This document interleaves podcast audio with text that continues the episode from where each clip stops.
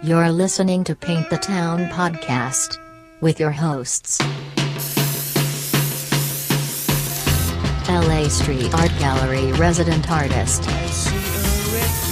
teacher, and founder of LA Street Art Gallery, James Shen of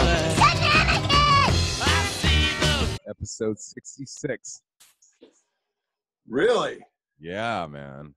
It's pretty crazy. And today we're gonna have Morley on later, man. So uh, I'm really looking forward to his return, man. Nice, man. The guy's released a movie since then. So uh, you know, you can find it on Amazon Prime basically. But while we're waiting, man, um, I have a new song, man. So I figure I'd debut it, man. Yeah, let's hear it, dude.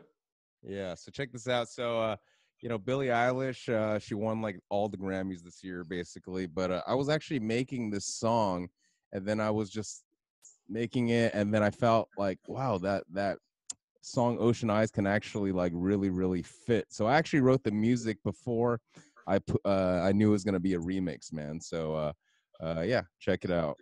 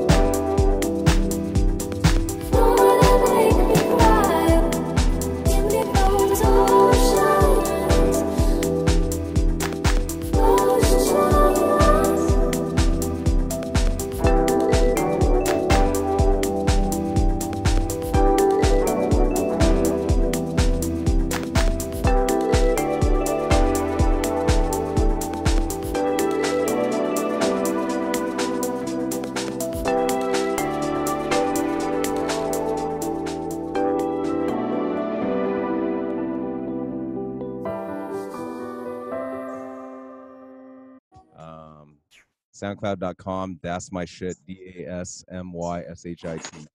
Or uh, yeah, go check it out. It's a remix I just basically made on the fluke, man. So I normally don't write that kind of music, but you know, it brings me back to uh, back in the day when you used to listen to a lot of like vocal trancey stuff. I'm not sure if you know what that is, Teach. Have you heard of? You know what trance is? Uh, I mean, I can kind of imagine. Yeah, but- Um, you know, it's like this breathy kind of vocal style, basically, man. So you know, I'm I'm diverse, man. I'm making like songs for chicks, man.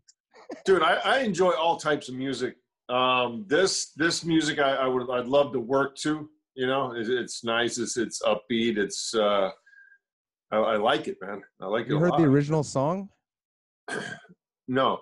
Okay, yeah, it's it's really slow actually, man. So like, um, yeah, it, go check out the original guys. We can't play it on here because we'll get, you know, pulled basically. But uh, yeah, you know, that's my that's my remix of it, man. So uh, yeah, it's always I feel like that's why I'm feeling antsy today, man. Like I finished the song yesterday, and uh, now I'm like, all right, I got to restart that whole process, or I mean, I kind of have nothing to do now. Do you feel that way? You know, because I dude i've i have been um just getting a bunch of stuff done um i i cut uh stencil yesterday. I just cut another stencil today.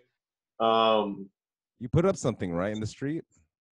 yeah. Yeah i put a few pieces up actually. Um dude i i'm i'm half hermit and half social person. You know what i mean? So um when something like this goes down like but then to also still be able to you know go out and, and put pieces up at night um yeah there you go.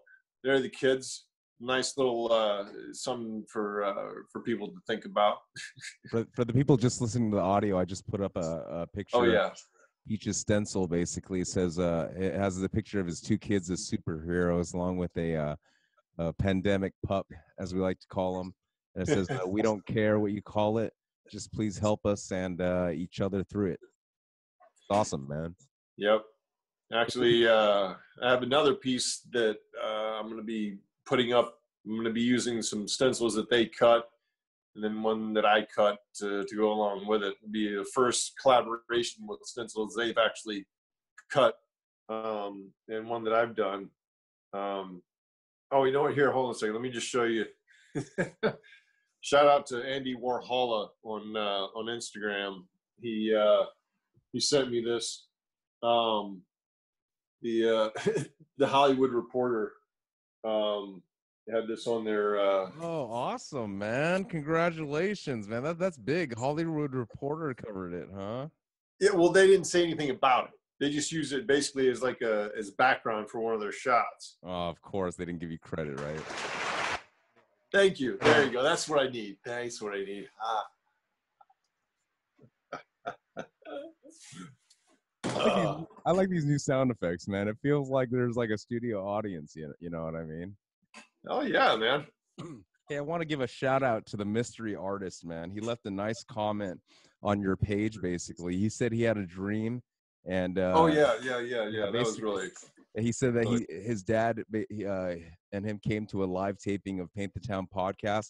I just want to give you a shout out, man. One day, when you put some shit on the street, man, and you catch our attention, we we are gonna invite you on the podcast. So keep visualizing, and uh, one day, basically, we'll have you on, man. So keep doing what you do, man. I like what you're doing. already. absolutely man Yeah, so I love it, man. mystery artist, man. i saw that comment man that's the kind of stuff that warms my heart man you know I, I know whenever we get like feedback, man, like I love it, man, because it, it keeps us going instead of like, I mean, I see the numbers basically, um, you know, people listening, but you know, we don't actually know if you're taking in the content, man. So when we see stuff like that, um, it just makes us feel good. And right now, basically, you know, if you are listening to this podcast and you want a free sticker um, of the one that, uh, in the background right there of teach of uh paint Oh, you know what? Hold on a second. I gotta. Uh, let me grab one of these stickers over here. I like a whole pile of them.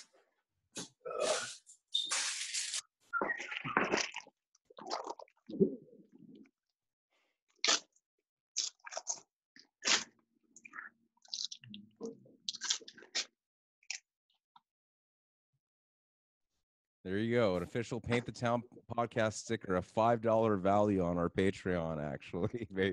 uh, if you want a free one, man, uh, just DM us and then uh, we'll send it to you. And it just kind of lets us know that you're tuning in and uh, checking it out, man. So whether it's tomorrow or you know five years down the line that you listen to this episode, just say, hey, DM us and say, hey, uh, I want a free sticker. I listened to that Morley episode and uh, we'll go ahead and send you one, man. Um, and okay, so Morley's basically, I see him in the waiting room, man. So I want to basically page him in. All right. Oh, cool. You can do the doorbell. Where's the doorbell? Well,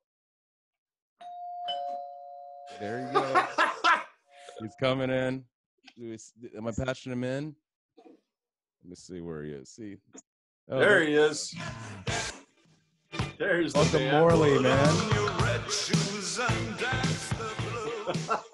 there he is, man.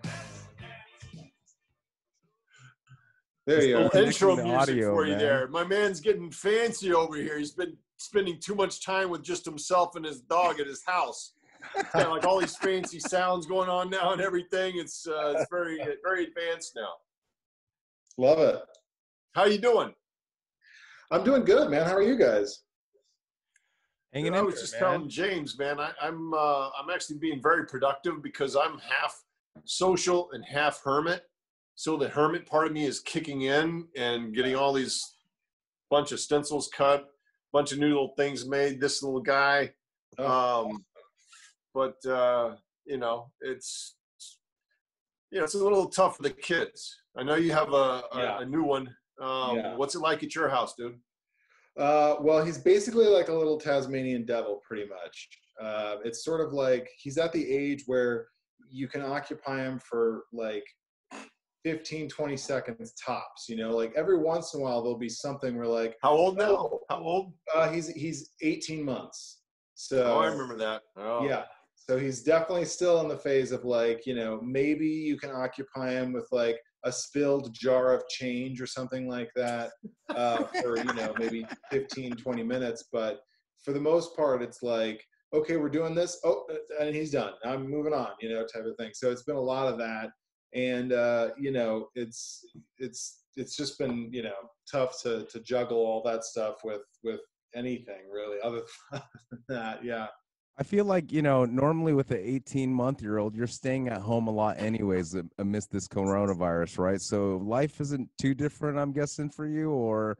It's true. It- I mean, you know, I think it's just, it's really just been about the this discovery that like the most valuable asset really is time, you know, um, more so than than anything else. It's it's like, okay, you know, because basically now it's like everything I say yes to, I'm saying no to something else. So it's basically like, okay, he's uh, he naps from this hour to this hour, so that's the time that I have to do the dishes and I have to, you know, uh, put the laundry away or something like that. Uh, and it's basically like me and my wife figuring out, okay, how are we going to negotiate this, you know, this this chunk of time that we have where we're not, you know, uh, keeping him from putting his hand into a blender, you know. what about the whole uh, pandemic situation? I mean has that affected you guys? I mean are you guys all stocked up? Is it more concerning with a, a newborn? Well uh, it's basically like the the sort of it's to me for me it's been managing the emotional aspects of it mainly for my wife in terms of like she we, we, we stocked up pretty well. Um, we're, you know, we're all set there. Not, you know, we're not quite to the point of like, you know, wiping our butts with, uh, you know, um, pieces of, of, crumpled up newspaper yet. But, um, but, uh, but no, it's been, it's been pretty good uh, on that front. It's mainly just been, yeah, keeping her kind of steady. And uh, it's one of those things where, you know, you're sort of like, everything is going to be fine. We're all going to, you know, we're taking it seriously. We're all going to be in this together, you know, but, but, you know, in a few, you know, months or whatever, it's, it's going to be okay. And I'll just be over here for just a minute, but it's going to be okay and then like walking over and being like, oh my God, is it going to be okay? Is it going to be okay? So it's that kind of a thing where, you know, like putting on a brave face. And for the kid, it's basically like life is beautiful, where it's basically like, you know, I'm just like dancing around like a clown and trying to make sure that he's as happy as can be because he, he has no idea what's going on, you know? That's good. That's good. You know what I mean? At least, at least he is, uh, is young enough to not really know what's going on. It's Um, true. Although in some ways, I feel like he's going to regret someday being like, I don't, I have no memory of any of that stuff. You know, like, I mean, it's How was the pandemic for me? Piece of cake. Exactly. Dad was awesome. He made me laugh my ass off. How, what are you talking about? yeah, but it's funny because like, you know, and and obviously these are you know. I, I remember I was I was in New York on 9/11 and terrible, obviously horrible, you know, tragedy. But afterwards, it felt like every single person in New York sort of had their where I was and what I was doing on 9/11, you know, and sort of how it affected me. And obviously, some people it touched more significantly than others, but everybody kind of had that. And in some way, it was sort of like a bonding thing. Everybody's sort of trading their war story, you know.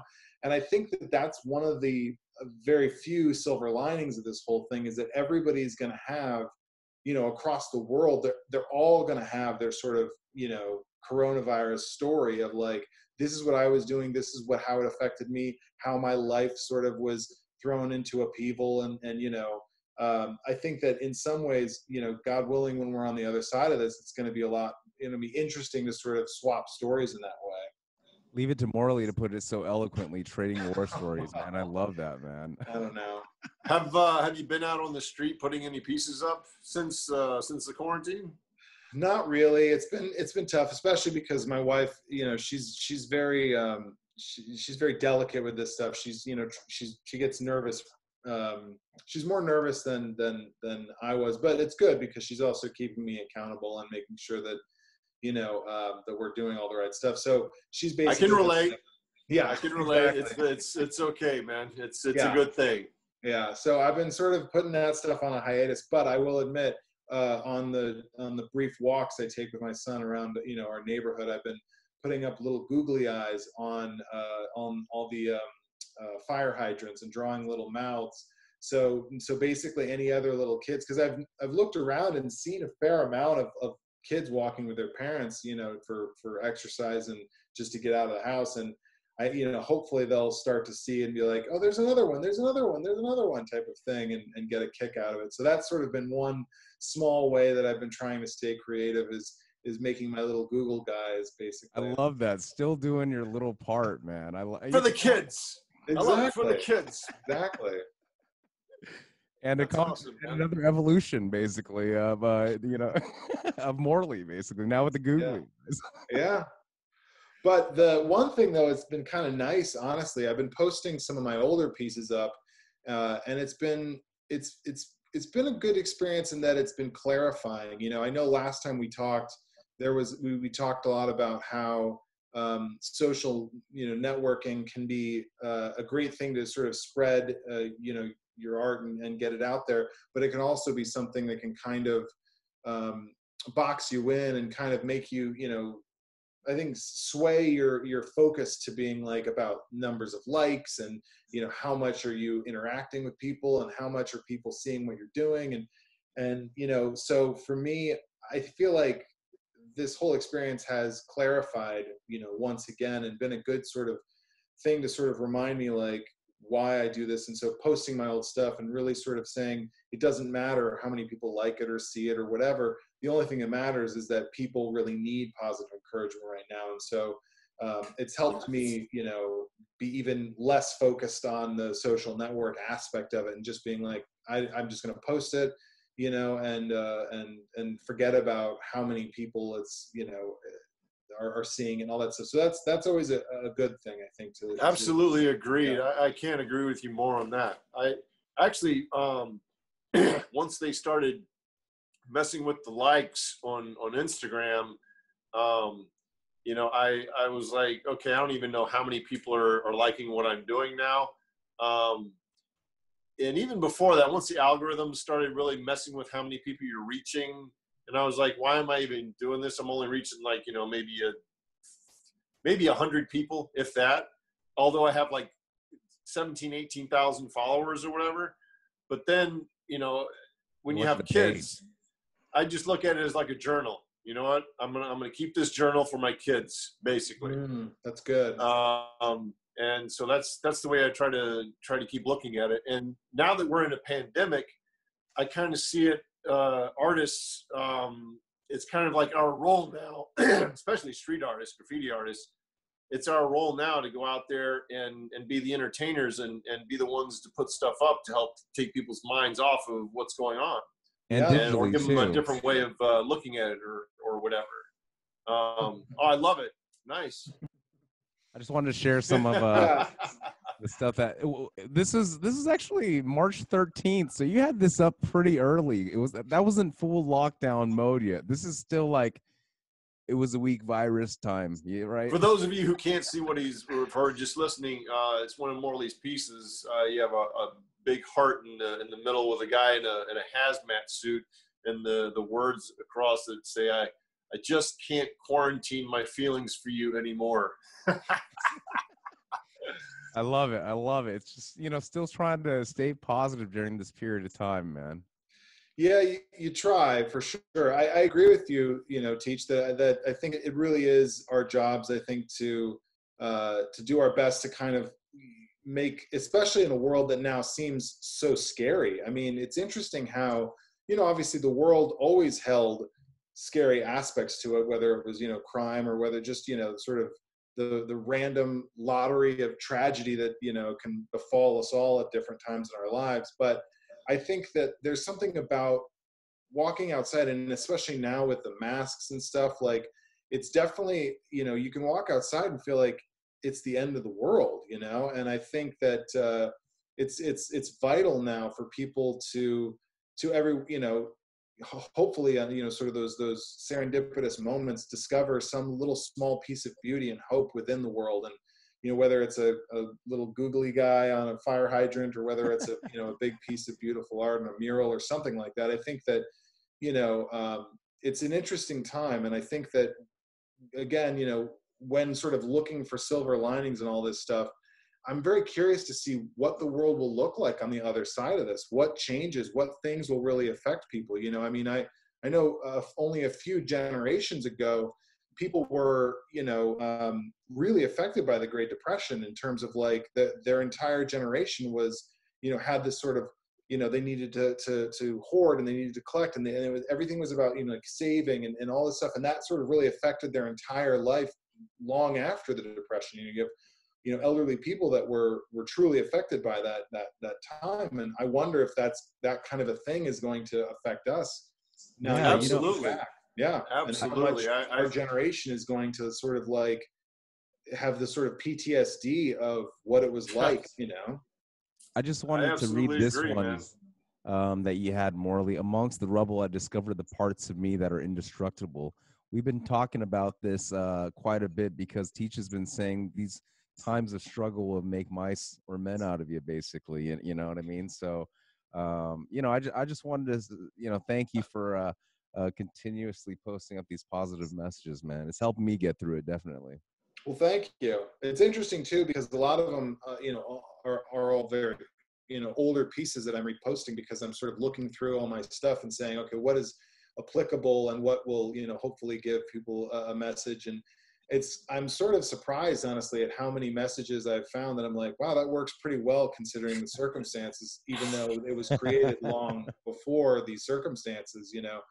Um, so yeah, it's been it's been an, it's been an interesting thing, sort of seeing how things can be reappropriated in terms of, you know, there's one that said, um, you know, who is stronger than those who have their worst fears come true, and you know, for a lot of people out there, I know that uh, that this kind of thing is is is the the fears that they've, you know. Uh, held for a long time and so it's it's an interesting oh, I was just, dude, I was just telling James earlier, this is one of my worst fears. Mm. Um, one of the reasons why I, I never wanted to have kids of my own um, is because of, of a pandemic, you know? Mm, yeah Like if I if I'd been single now, back with my old life that I had, where I was just traveling wherever I wanted to, hanging out wherever I wanted to. This and I would if this happened, I would just head down to Costa Rica and and surf for however long this lasts, and then you know uh, deal with whatever the new world is when I came back. You know, but um, you know this is one of my worst fears. Like, why would I want to bring kids into this kind of world? Yeah But at the same time, um, you know, I, I was also telling James that, you know, humans have an amazing ability to adapt Mm. and to take what is the new normal and learn to thrive with it and and inspire with it yeah, you know totally. so that's uh, that's what i see someone like you doing um, we're going to need people like you to to help with with things like that because you know i feel like it's going to be a, a new normal as far as how we're going to be socially spacing each Yeah. other. Yeah, you Um, know, people keep on talking about how it's going to go back. what's that? People keep on talking about how it's going to go when is it going to go back to normal. I can't help but think like we were just living at a really sweet time for like a Mm-hmm. long time since world war ii basically. And uh, uh end of an era yeah things end change man. you know i mean things, things change and they never go back to how they were before all the time you know like the dinosaurs man. I mean a meteor hit and they ended man. So things change like all the time and you know we're such a little you know blip on the whole world thing. This is like something new for all of us and i don't know just thinking about it uh it's kind of scary sometimes man Absolutely. But you know, it's it's interesting too because you bring up a good point, which is that things change all the time, and yet it, they feel like we adapt so quickly to things that that the you know the new normal becomes a, a way of life very quickly. And I think that that says something you know positive and, and maybe also negative in that we have a hard time remembering things, so we are doomed to repeat them. But uh, I think that for the most part, it says something positive about how our you know species is able to to change and and and move with the sort of evolution of things. I mean, some slower than others. Clearly, our politicians are you know dinosaurs of their own that are gonna. Yeah, but you know what? For example, your child, you know, your 18 month old child, by the time he's like seven, eight years old, you know, he's gonna be like, what, another pandemic? Oh, here we go again, you know? Right? Meanwhile, we're going, ah, you Yeah. know? maybe maybe Yeah. guys i mean It's one thing it's that I true. also It's think true. Here's about. the thing. Now that now that something like this has happened, this is never going to happen again. Not to this extent. They're they're not going to. I mean, they should have been prepared for this a long time ago. Many administrations ago. Okay. I mean, I, I'm blaming them all, all of them. Obama, Bush, you know, Bush before him. I'm blaming them all. There should have been preparation way before for something like this. It was just, it was never taken care of. Now, now is the time to figure it out, learn how to live the new norm, and you know, have the preparations ready this time because Yeah. what happens when you don't? Yeah, well, it's hard too because you know part of you wants to be like, oh, it, it's like you know the Starks. You just got to your motto has to be winter is coming. You know, always constantly, con, you know, assuming that that there is something that's that's that's down the road that you need to be prepared for. On the other hand, it, it is also difficult, I think, to sort of stay in the moment and sort of realize like the the fragility of it, and you know, because I mean, I don't, I don't, you know, I, I think it's really important to be prepared and to, and, and especially, I mean, obviously our, our, our governments and things like that need to, need to be prepared. That's, that's their jobs. That's what we elect them to do. Um, but I think at the same time, you know, it's as much as I want to also, you know, have a constant sort of vigilance in my mind, I also don't want to become sort of paralyzed by the idea of fear, you know, and that, and that, you know, uh, we're, I, it's it's been very interesting and I think very eye opening for a lot of people to realize how precarious so many of the systems that we put in place to keep our culture, uh, you know, floating. How like oh, it took like maybe a month to just completely tank our economy, you know, like and and you know it's going to take years to, to get back to where we were before and and all it took was just like a few bad weeks you know type of thing All very delicate. And All very very you know- delicate. i mean all it took for essentially our government to to be uh, null and void for the most part in in the face of something like this was electing one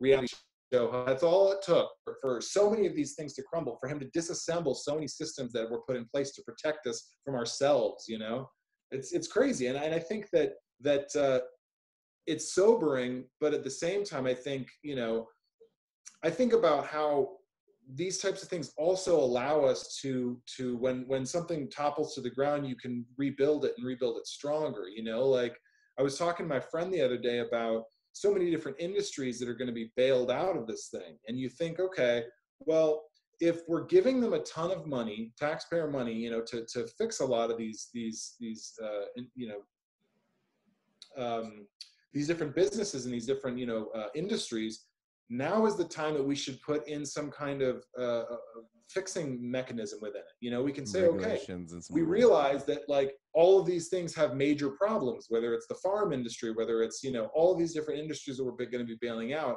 How can we make them better now that we're giving them money? You know like is there a way to say this crop is maybe less you know eco-friendly or let's figure out a way so you can switch from being uh you know in you know doing you're absolutely right way, times know? of peril that is when new systems are are are learned and put in place because right. uh, necessity is the mother of invention exactly exactly so you know, God willing, that'll be another silver lining in this whole thing is, is figuring out different ways that we can we can fix things that that needed to be fixed decades ago.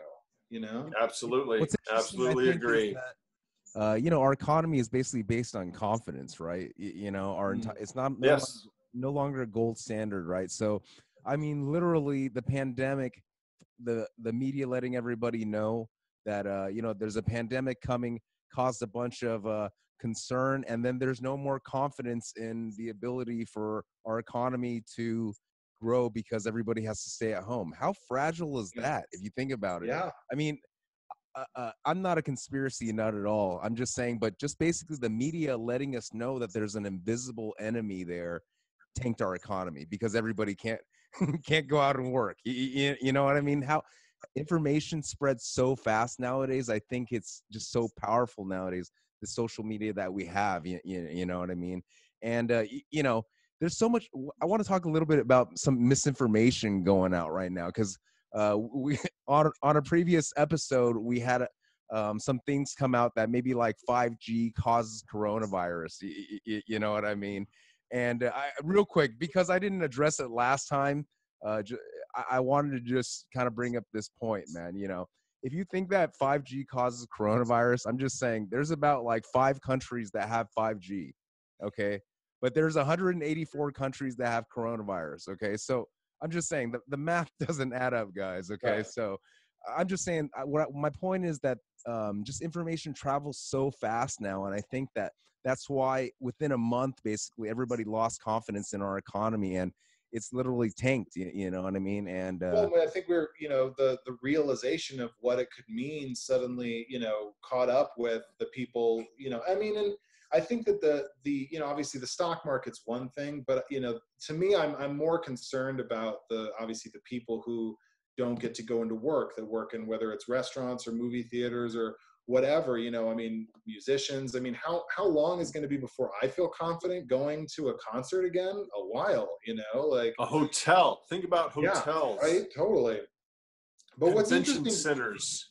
Yeah. Convention centers. Sports arenas yeah for sure i mean there's just it's it's it's constant but i'll say this though uh one of the things that's interesting to me about conspiracy theorists and misinformation is that it's actually, you know, I think that on the one hand, you think it's motivated by fear, but I think it's actually motivated by a desire for control because, in a way, the idea of, say, a government or even 5G being responsible for something or whatever. Uh, you know, the idea of of like it started here and they're giving it to us on purpose and all this other because that's actually less terrifying than the idea that we live in a sort of cruel uh, and, and, heartless world that can that that a, that a virus that is essentially unstoppable is that the idea of that is more terrifying than the idea of a government who we could overthrow or we could just like if we wear the tinfoil hats we'll be okay. But it's like no the truth is it's very this thing has there's it's very you know uncontrolled right now and so we have to you know the, the best we can do is just sit and and and and essentially you know not talk to or touch each other, you know, for as so many times uh, reality is so much crazier than anything people can think of, man. Just look at Tiger King, man. I don't know if you guys have watched that, but right? have you have you seen that Morley at all? A little bit the Tiger King on Netflix? I Netflix. have seen it. It's what do you think Yeah, about I'm- that, man? I'm, I'm okay, about basically. halfway through it, and the problem now is one of those things where you're like halfway through, uh, haven't finished it yet, but of course all the gifs and memes and stuff are like blowing all of the the big surprises for me. So, um, so I think I, I mean it's interesting to me how one of the things I've always been fascinated by with the internet is that it democratizes and, and perhaps not the you know in, in good ways and bad ways but information and, and and things are just everything is so spread out now that like you know everybody has a news channel for their own opinion. Everybody has you know um, you know there's there's not this sort of cultural agreement on things you know? I was thinking about how you know when the beatles played ed sullivan it was like 64% of people that owned televisions were watching the same thing all at once. And it and it changed popular culture like overnight. And for me i feel like the internet while it's great because it gives a million bajillion different options for things it also sort of means that we're not having the same kind of cultural alignments the same way. You know the fact that like mtv isn't around anymore to say we're not listening to hair metal now we're listening to nirvana like that i think affects us and so it's it's it's always i find it kind of comforting when there's at least one thing that, that pop culture everybody's sort of agreeing on. So it's like I'm just comforted by the fact that it's like we all agree this crazy tiger owner is what's interesting to all of us right now. you know, like It's a little that's, that's distraction something from uh, that, yeah. I think you know. You know what? uh, What I gotta say though, the internet a lot of times is fucking wrong though. You, you know what I mean? I mean, eh, what I'm just. It's kind of like I'm curious. Like, what is actually mainstream opinion now? Because sometimes when you look at news, of course, coronavirus right now, everybody's tuning into news. You know, but a lot of times I think you know if you look at some of these YouTube videos, man, they have millions of fucking views. I don't know if network television is getting the same amount of views. So I'm just wondering, like, what is, who controls the mainstream opinion nowadays? When you, you know, for example, let's just take a really, really lighthearted example: Popeyes versus uh, Chick Fil A chicken sandwiches. okay, you know, Oh, you know I mean? Okay. I mean, the internet went crazy. You, you know what I mean? And then basically, I could have sworn that the internet pretty much agreed that Popeyes was better. But I went and got it for myself. And I'll tell you, I love Chick fil A. You, know, I mean, it was way better than Popeyes. You know, that was my opinion. But I'm just saying, a lot of times, like, the internet kind of just rushes into this corner, like this mob mentality. And uh, like I said, I'm confused sometimes of what is actually mainstream opinion nowadays, you know? Mhm. Well, I think it's also can be you know surprising because now a mob you know is very is very there. There's a bajillion mobs out there, and they each have sort of enough sway to ruin someone's day and someone's life. You know what I mean? So I feel like the, the consensus of the world it's it's it's tricky. You know, I mean, if you're if you're on if you say the wrong thing on Twitter or whatever, and you know, it only takes you know a few people saying really hurtful horrible things to just be like wow i am losing my faith in humanity um, but i think that if you were if we were to look at like you know the, the the sort of real numbers of the millions and millions and millions and people of people in this world i feel like we would be surprised at how how little uh, we kind of all actually agree on things you know? I mean it's it, you know it's surprising to me when you think about like the fact that like like I read that like only the only artist that sold a million physical copies of a CD last year was Taylor Swift. That was it. No one else sold a million physical copies. Every other, you know, person that that sold a million copies of anything, it was all digital, you know. And granted, that's just a medium. That's you know, those things are going to fade. You know, I'm sure no one sold a million cassette tapes or or eight tracks, you know, last year either. But um, but I still think that there is something about you know how, how it's really difficult for all of us to agree on something, and I think that like you know it's it's hard for for consensus to really truly be reached, you know, and and I think that's good in some ways because yeah, we're not necessarily being told what to like anymore. Like the way you know, like the example I gave about of like MTV sort of deciding now we're all into Nirvana. Now we're going to be playing that. Now that's what you guys are into. Don't worry about Poison anymore. They're gone, you know, type of thing. Um, and you know we don't really have that anymore. And maybe that's a good thing because now we have a million people that all i like this. People poison can keep liking poison. And it, it, there isn't a sense of like you know that's that's old that's old. This is this is the new. Um, but it just maybe i'm just maybe i'm just old now and i just feel like everything moves so fast that we don't have time for anything to like truly matter or, or leave any kind of lasting impression on us anymore you know? And it's interesting because i mean I think that that's what street art kind of understands in a unique way because we're so used to creating a piece of art that leaves an impression on someone hopefully longer than the actual art is on the you know whatever we put it on whether it's the boarded up building or the you know the electrical box or the whatever you know um i've it's funny because I just talked about how I, you know I'm nervous about the, the, the world and how little of an impression we you know things leave on us. But I'm I've also made peace with the idea that my artwork is so temporary. But you hope that somehow it leaves an impression emotionally, obviously longer. But yeah, I mean it's I like it's, that it's an uh, interesting piece- dynamic. I like that teach that piece that we were just talking about before Morley jumped on of uh, Prince Harry, man. And uh, you know, congratulations, like you said, the Hollywood Reporter uh, covered it, man. So uh, Oh, Uh, y- y- hey, what was going through your mind? You're just like, hey, uh, Prince Harry moving here. I better. I, I love that, man. oh, you mean okay? How did I come up with that? Or I don't know. I'm just saying because you, you were working, man. I mean, you've been putting up a lot of pieces. Um, Dude, I'm sitting here at the house. You know what I mean? It's uh, not, not much else to do. Um, yeah, that's um, well, uh, yeah. I mean, they just moved to LA, and I felt bad because um, the uh, Trump was kind of not so nice to them. Uh, the first, you know, thing that he had to say to them was, "We're not paying for your security." You know, it wasn't like, "Hey, welcome to America," you know, anything like that. It's like, "Hey, we're not paying for your security." And so, you know, I, I kind of wanted to do something that both welcomed them to LA and also honored his uh, his wife Meghan because she's actually from LA. Uh, she went to Fairfax High School, um, and you know, uh, or her mom did. Her mom went to Fairfax High School, and you know, she comes from a really cool family. And so, instead of putting um, a stencil up of her, um, I knew it was going to get marked up eventually, and I didn't want her to get all you know graffitied up or anything, and so that's why I, I put Harry up and put them with a uh, what I what I call a an old Megxit um, hoodie, um, you know, because it says keep calm and, and wash hands, um, and you know, because they left the royal family, it's like they washed their hands of the royal family.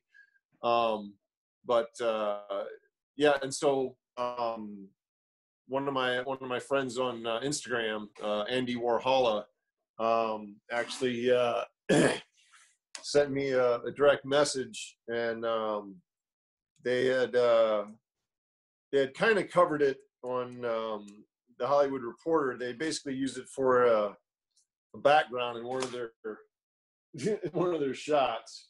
You can see that, yeah. nice, man. Congratulations, man. Yeah, that's great. Well, but there was no. They, they, yeah, here we go. That's what it was. Um, that's what you know. It wasn't like oh, you know, local street art or anything like that, or hey, you know, check out this thing with Harry. It was just happened to be the photo that they in the photo that they used for this this particular thing. So uh, no one knows who the fuck the artist is or anything like that. But um, no, I've had uh, you know usually um, we're uh, flipping houses, but we're not doing that anymore. Um, and so in the meantime, we're, you know, we've got the pandemic going on. So um, I just started a, a residence at MRG Gallery um, Fine Art and had to call that to a stop. I was basically going in, um, you know, from 12 to 5 Monday through Friday and, and working on a painting there at the gallery. Um, and we were going to have a show after that. Uh, I'm going to be putting together my book.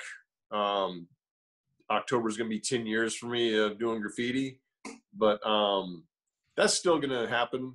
Um, I'll have that put together by October, but you know, the show, the residency, everything else just went. um, and so I have like all this this creative inertia going, and so now that I'm holed up here at the house, that's why I've just been going crazy with the you know with the new um, stencils. I also started messing around with uh, these little guys. Nice, doing some sculpting. Hey, Morley, I mold making.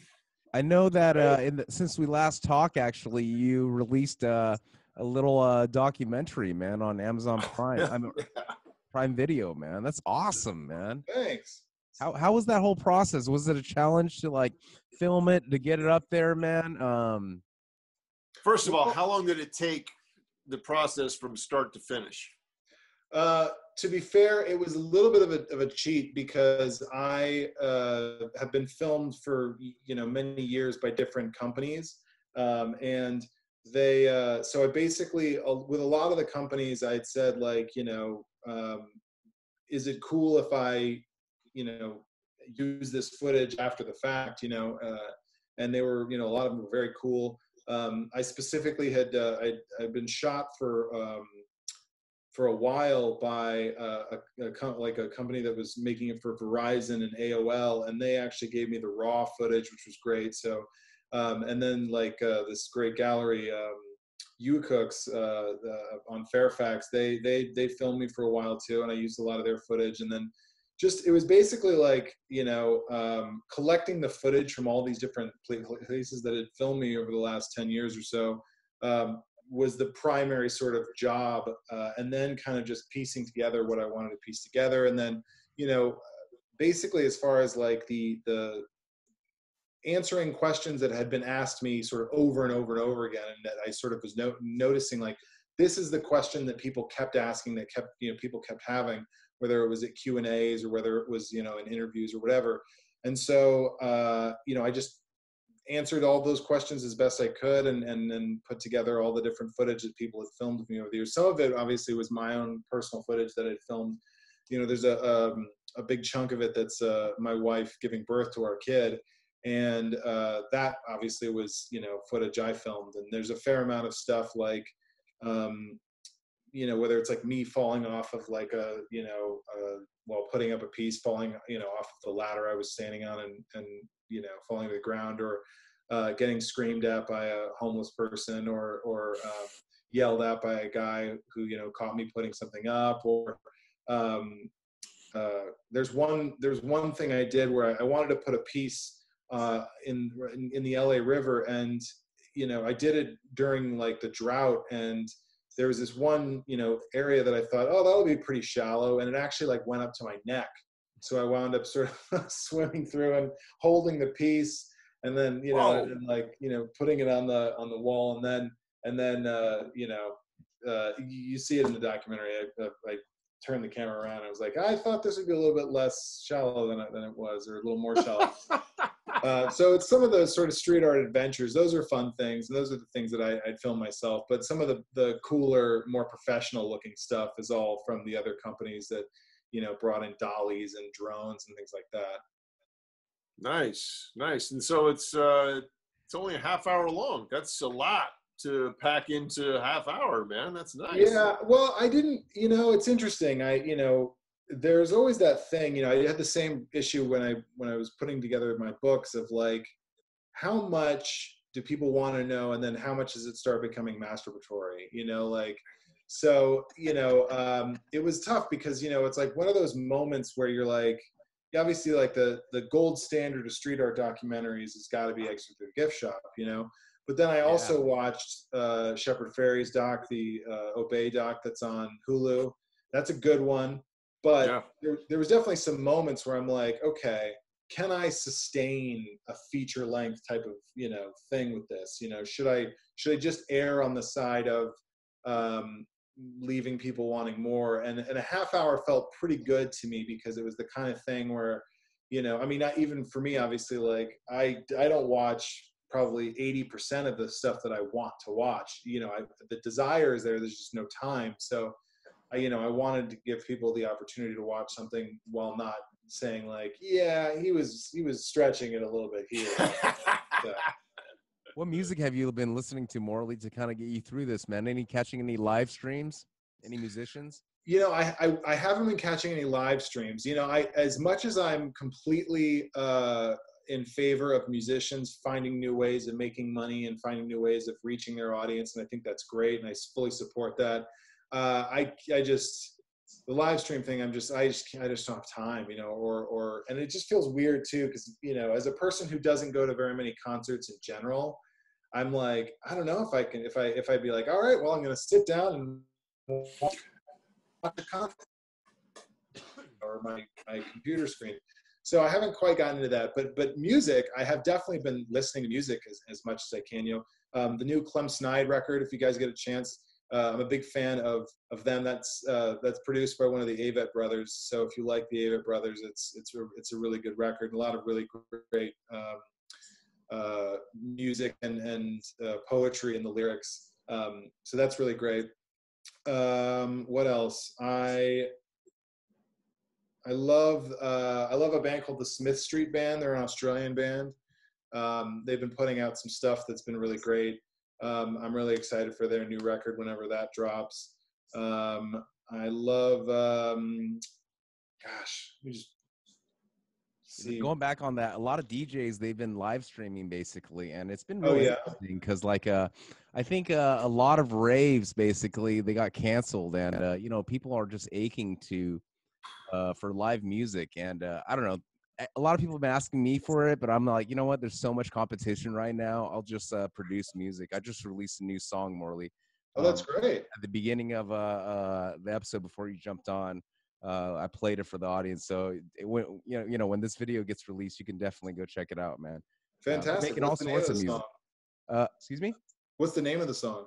Uh, you know, it's a remix of a Billie Eilish song. Actually, I wrote this Oh, song, and I just felt like, hey, man, the Billie Eilish lyrics or the voice was in the same key, and I was like, this works, man. So, uh, you, you know, it's not often, um, like I said, it, it fits so perfectly, man. But uh, sometimes, I've already released like five tracks this year, man. It's like I'm working, man. Jeez.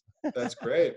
well, yeah, and also, I mean, you know, that's the kind of thing that you can do in your room, you know. And I think, you know, I I feel like, it, you know, staying productive is such a good way of staying sane. You know, I think that like, you know, I I am similar to you, teach where like the the actual you know sort of hermitude of all this is actually the easiest part for me. I mean being you know a father and a husband is a challenge on its own but but as far as like if i was single and and alone i i don't know how much my life would really change having to stay just you know and home based. I mean i i spent a lot of my time writing and and it's weird because you know as artists i think we love to interact with people that that connect with our work but it's it's a, I'll, I'll admit it's a challenge for me. I i struggle with you know um, not that i i don't like talking to people i just it, it it's work for me because my sort of my first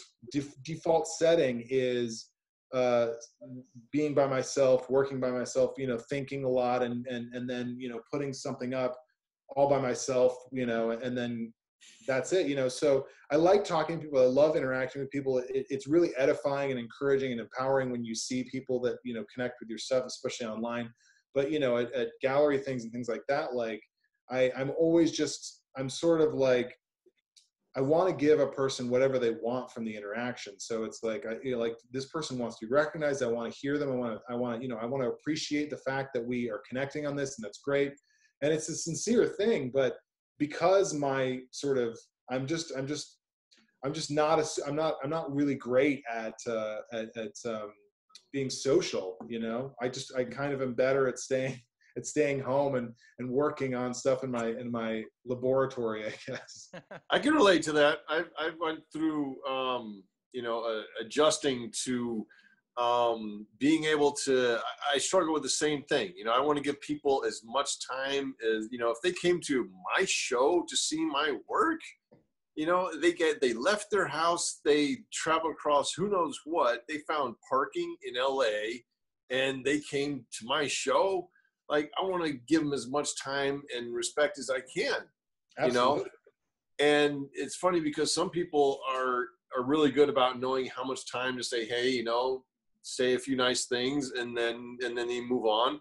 Other people, you know, don't know how to, you know, they get kind of stuck, and then then you get that awkward moment where you're like, okay, you got like They're four or fanboying, other man. people that you want to say hi to, and yeah, it, it gets a little bit bit difficult when you want to try to be politically correct with everybody because it's impossible.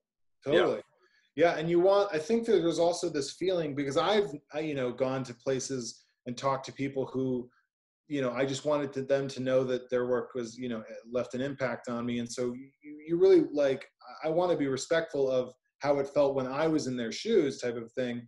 Um, and so and i also don't want someone who's waiting and waiting and you know to just to say whatever they need to say or or or, or um, to talk or whatever. Because now so i'm like you know i you know it's it's i want to talk to everybody i you know i'm, I'm I, want i will make time for every single person who who's interested in, in talking to me in any way shape or form. Um, but at the end of the night you know like i i just feel spent a lot of the time you know? And i and, and i think that again that's a good thing. I don't it's not Do you do what I do? Do you go back and self-analyze every single uh, conversation that you had and like go, crap, I wish I would have talked about this with that person, and then actually have the conversation in your fucking head right then and there? well or am I, I- the only one that am I? I'm probably the only one that's not. I don't I don't so much do that as much as I become I become I, I just think to myself like did that person have the interaction that they wanted you know like was I you know um, because sometimes I get like I get caught up with like I want if this person's come to another thing and said hi to me I want them to know the next time I see them I remember you from the last thing you know um, and so sometimes I get really caught up in like and there's a lot of times where people have been like hi and i'm like hey so good to see you again and they're like i've never met you before cool i i you look familiar to me and i Yeah. wanted you to to know that i you were familiar to me you know so it's that kind of a thing and that You know can what? be for That reminds me, one sure way to fuck with a celebrity or a famous person, uh, if you ever meet them, is to say, "It's nice to see you again." Basically, even if you haven't ever met them again, basically, it'll Right. stop them in their tracks and make them be like, "Fuck!" Because celebrities meet so many people, they're like, "God damn, I'm supposed to remember this guy." God damn. right totally or something You like, know, "Oh, it's so good to see you again. The last time we hung out, we had such a great time and everything." You know. Yeah or you could really mess them and be like it's great to see you again although you look you know you're sober this time and you know we don't need to talk about what you did last time when we saw each other because you were pretty glug glug glug and they're like oh my god what did i do to this person or with this person well, Um, I don't know how you guys feel, but I mean, you know, I, I, we had a sticker meetup that I would love to invite you to. Uh, that got canceled basically because obviously Corona, man. You, you know, I wanted to, you know, we'll give you a couple of these stickers, man. Uh, when, Love when it. you get the chance. Uh, Morley's got to have stickers, right? Of course. oh for sure but I don't know. We're just saying we're saying that we're gonna have to have like a community table in the middle that we put all the stickers on and each go uh, six feet to go grab them, man. Because you know, it. social Yeah. distancing and everything like that. Oh no, I'm I'm a huge I'm a, I love stickers. I you know and and uh, I I uh, I love make. There's some of my favorite. The thing that I feel like a lot of artists that that you know should know about stickers is that essentially every single sticker you either give to someone or you know sell or whatever is essentially a gift to them but also a piece of promotion for you you know what i mean like people put the sticker on whatever they put it on and other people see that sticker you know it's like so I love stickers. I'm a huge collector of stickers, and and uh, I love I love making them. They're some of my favorite things to to make, and obviously putting up is the easiest thing, you know. So But yeah, man. One of the so- things that people don't realize, though, um, stickers will get you in more trouble than uh, painting will. that's true, Spray painting, which is crazy. crazy stuff. But sticker residue on the back of a sign, even if it's on just on the back of a sign, if that sign, if you've done like four signs and each one of those signs is a hundred dollars, felony, Wow. crazy stuff. that's knowledge That- the- teacher. What? I just played the more you know music, basically. You know. great.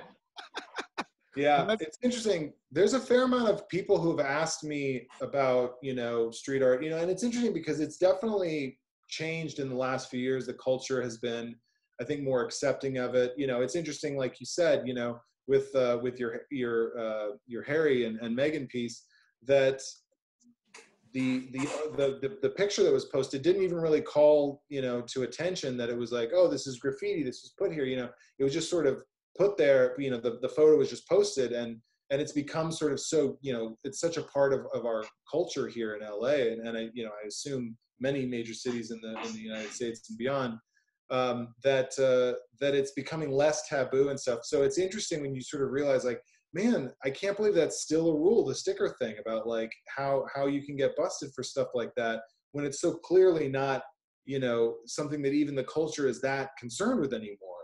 But so i have a lot of people that will ask me are there ways of creating street art or or just you know public guerrilla art that um that that i don't i'm not putting myself at risk in and to come up with different things for people that want to create art but don't necessarily have the the uh, the guts to, to to do it on a on a on a super illegal level. So I always say it's great to use magnets. You can get white uh, you know pieces of paper that have essentially magnet backing on them. You can draw on it or whatever, print on it, and then you put it up, and it's not you know obviously it doesn't leave that sticker residue, and it doesn't it doesn't put you in as much risk. I'm also a big fan of bookmarks and taking them to the public library and putting Oh, yeah. into books.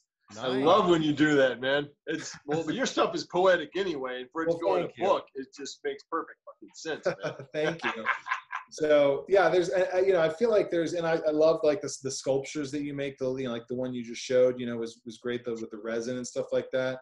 You know I feel like you know there's so many different ways and I think you just have to be creative and stuff. You know like uh, you know um, I I made I made uh, rolls of toilet paper um, and I put them in gas station bathrooms. Uh, and uh, you know, so like that's another way that you can kind of create art, and people can find it in different places. And you know, although I will say, you know, when I put up one of the rolls, uh, you know, I was walking out, and just as I was walking out, a guy, you know, ran past me and like just unloaded in that toilet. And it, like it was only then that it really became crystal clear what the toilet paper with my face on it, where that was going.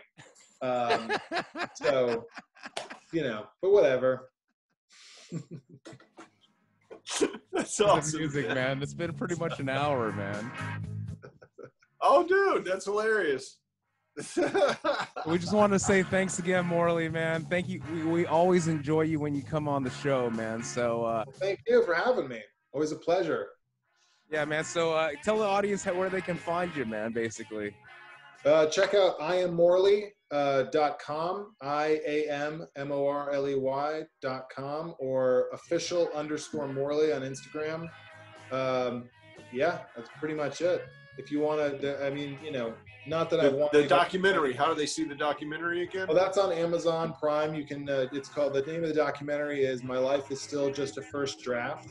Um, so you can do that, and then uh, my books are in bookstores. Um, yeah, the late. The newest one is called "Let's Burn This Moment Down to the Filter." Love it, man. Love it, man. Great work, brother. Thanks Thank for being you. out there, Brian.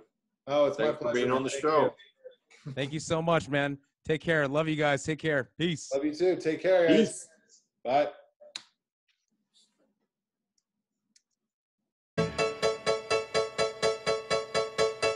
And in the